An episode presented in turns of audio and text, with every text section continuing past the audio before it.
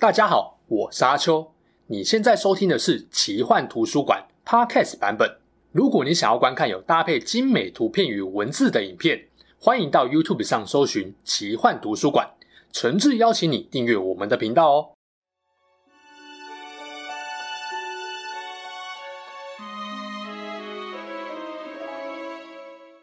Hello，大家好，我是阿秋，来聊聊神秘奇幻的主题故事。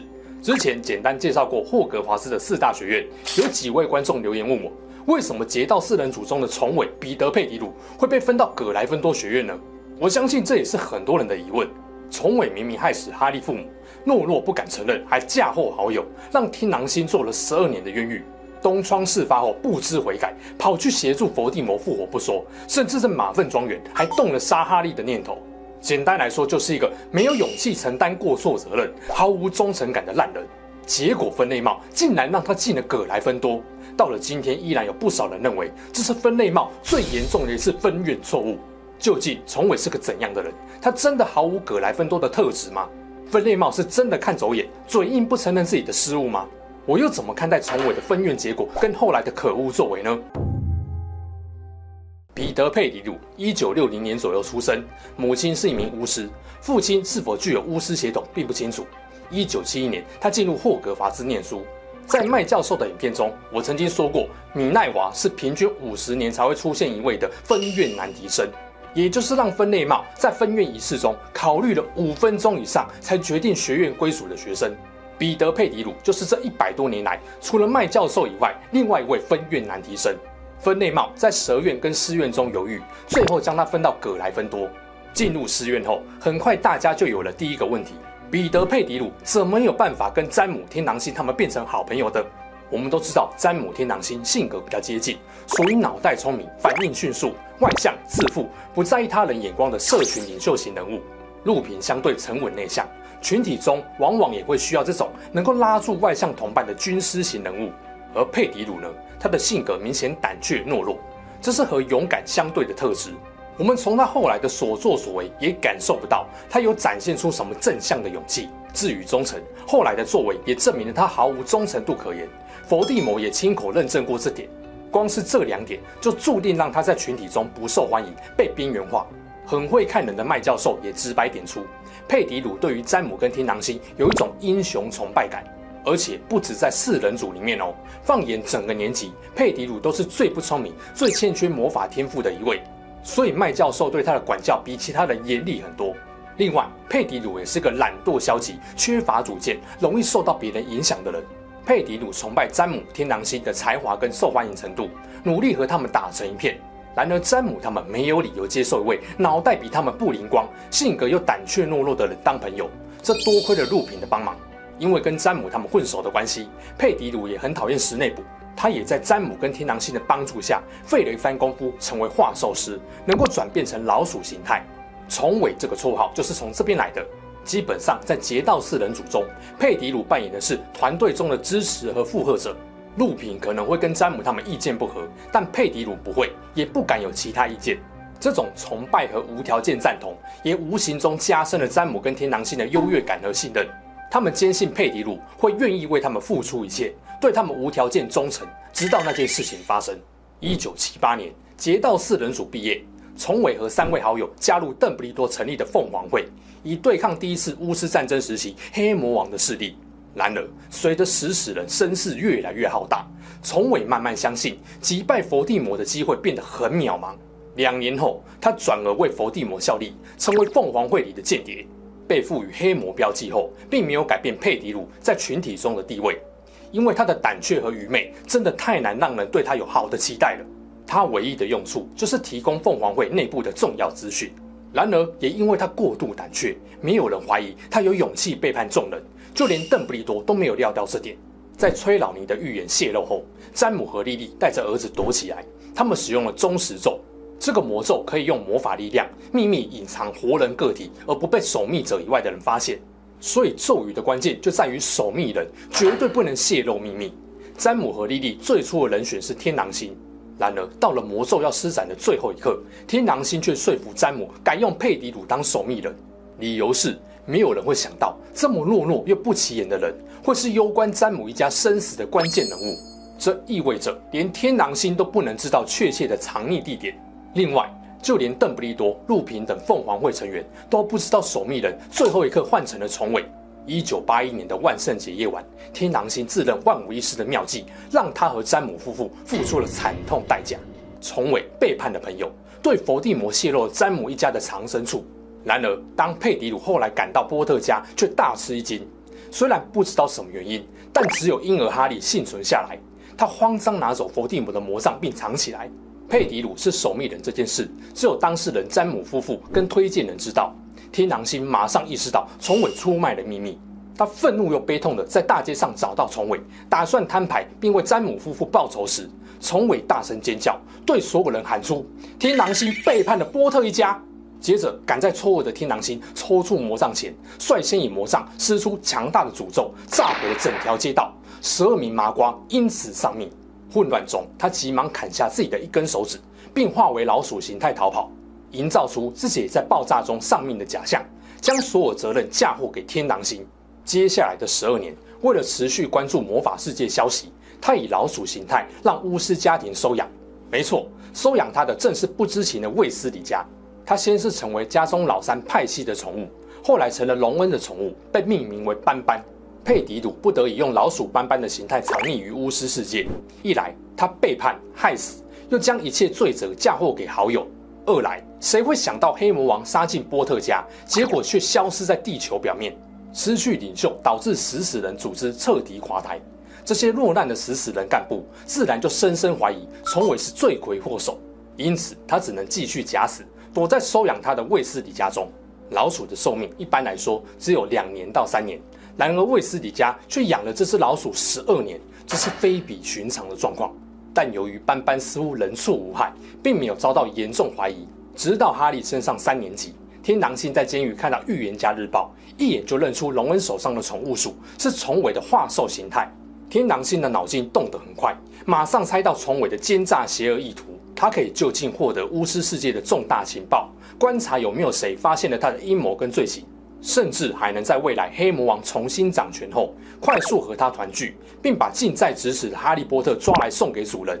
正因为天狼星察觉哈利身陷险境，所以拼了老命逃狱，也要出去保护哈利，顺势揪出波特家惨案的真正元凶，继续让重尾以一名无人知晓的间谍存活在哈利身边，威胁的不只是自己的教子，而是整个英国巫师社会。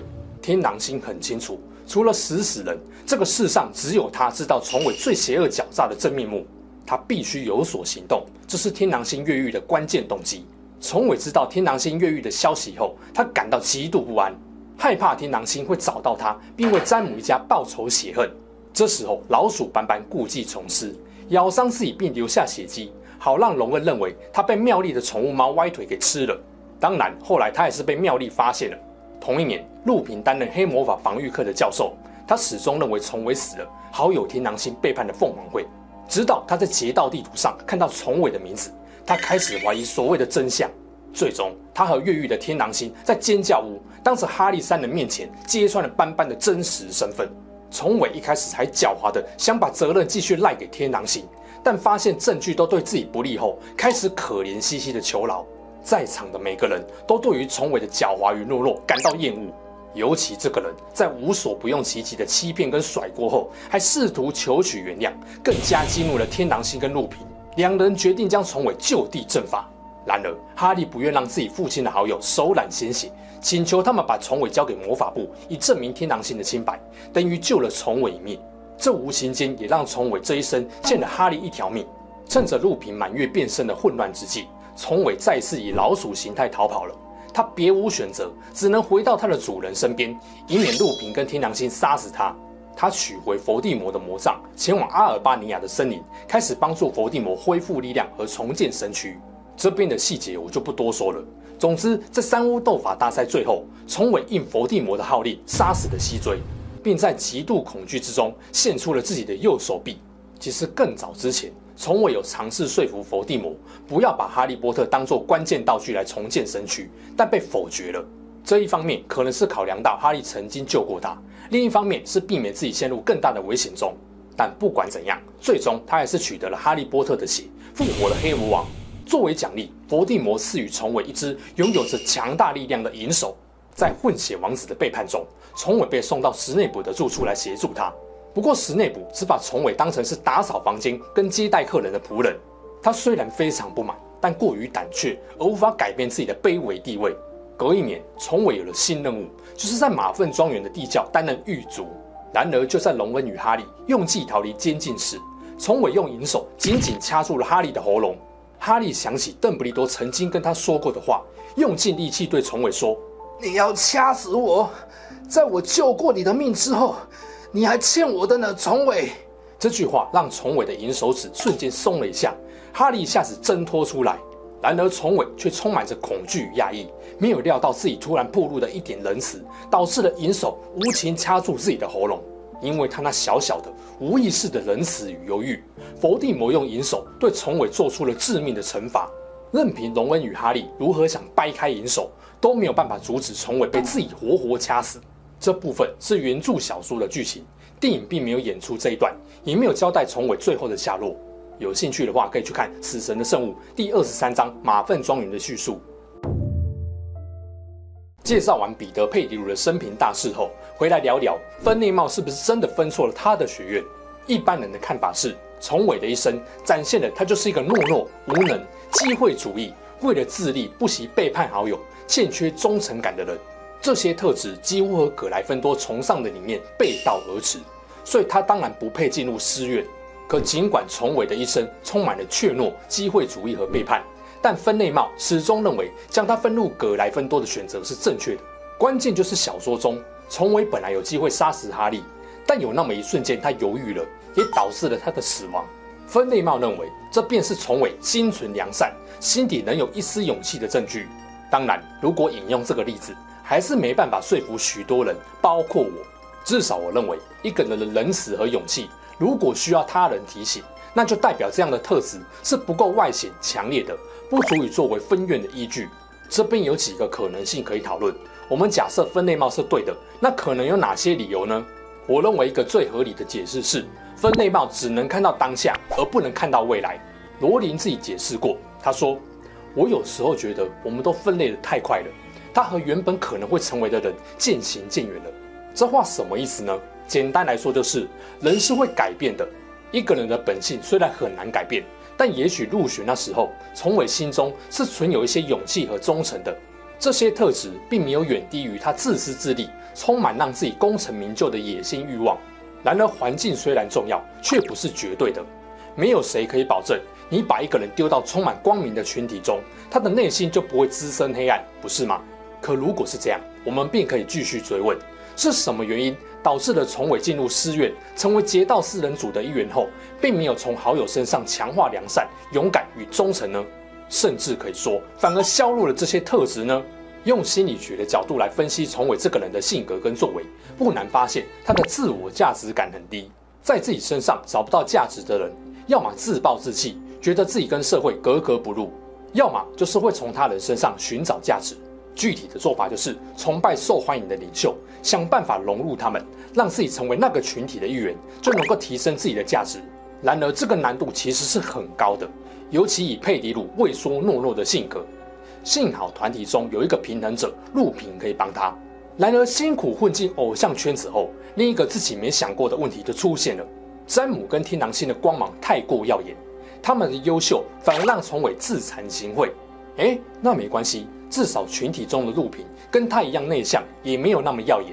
结果当詹姆天狼星发现路平是狼人，愿意为了路平而苦练化兽技能时，重尾惊觉，原来路平对他们两人的重要性也是不可言喻的。那他呢？詹姆跟天狼星会为了他彼得佩迪鲁做一些什么吗？会认为他很重要吗？没有，他没有从詹姆跟天狼星两人身上感受到他们重视他或在乎他。他就是个不起眼、存在感极低又不聪明的小人物，不时会怀疑自己是不是误打误撞跑错了棚，还是詹姆他们脑袋撞到才让他加入劫道四人组。在强大的光芒身边，自己的光只显得微弱渺小。照耀自己的光有多强，身后的影子就有多深邃。没有从英雄偶像的身上发现自己的价值就算了，反而让他觉得自己只是走狗屎运才得以攀附强者，而幸运是不可能天天有的。如果和平岁月，当然不会有什么影响嘛。但遇到危机就不同了。崇伟心里会这么想：万万一凤凰会都挡不住佛地魔，该怎么办？詹姆跟天狼星、陆平都这么有本事，他们肯定有办法找到方法活着。那那我呢？我有办法吗？不，我我可能不行。我又笨又弱，这个局势下，大家自保都来不及了，谁还会管我这个拖油瓶？哼，他们和我从小混到大又怎么样？灾难来临时，如果我只会碍手碍脚，他们肯定会会先弃我于不顾吧？没有人会救我的，只有我自己能救我自己。这段话很可能就是崇伟背叛凤凰会的心里话，根本原因就在于他的自我价值感低落，觉得自己不被真正认同与重视。崇伟或许是有机会近朱者赤的，分内茂或许也希望崇伟成为当初他希望成为的人。然而事实是，詹姆天狼星并没有让他感受到自己是真正被需要、被重视的。不过我要强调，这当然不能怪詹姆他们，毕竟没有谁有义务要让其他人觉得被重视、被需要。真正让佩迪鲁成为獐头鼠目、懦弱狡猾的，不是别人，就是他自己。他才是真正该为自己行为负责的人。但从这个角度出发，却可以帮助我们理解崇伟为什么背叛好友们。至于后来一系列的恶心操作，就是他懦弱、自私自利、机会主义特质的连锁效应展现了。当然还有其他说法啦，例如有人认为崇伟敢背叛好友这个行为本身就是一种勇气，所以他进了师院。这当然是比较嘲讽的解释啦。还有人认为，这是因为分类帽有时候会考虑你在分月的当下想成为怎样的人，就像哈利不愿被分到蛇院，所以分类帽尊重了他的意愿。而以崇伟后来在学校的情况来看，可以推断出他在分院当时应该有表现出崇拜强者、希望追随强者，并让自己也变成勇敢强者的意图。如果是这样，那分类帽最终把他分到师院，好像也可以理解了。这其实也呼应了我最先提到那点：分类帽只能看到当下，不能看到未来的论点。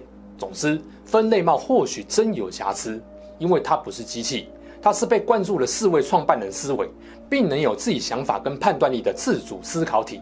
就连机器都可能出错了，何况是非机器的类生物体呢？尽管分类帽对于崇伟的分院依据不一定能够让人信服，但或许更重要的是，透过回头检视崇伟的性格跟生平经历。我们也能够了解一个人是如何渐渐和他曾经想变成的人渐行渐远的原因吧。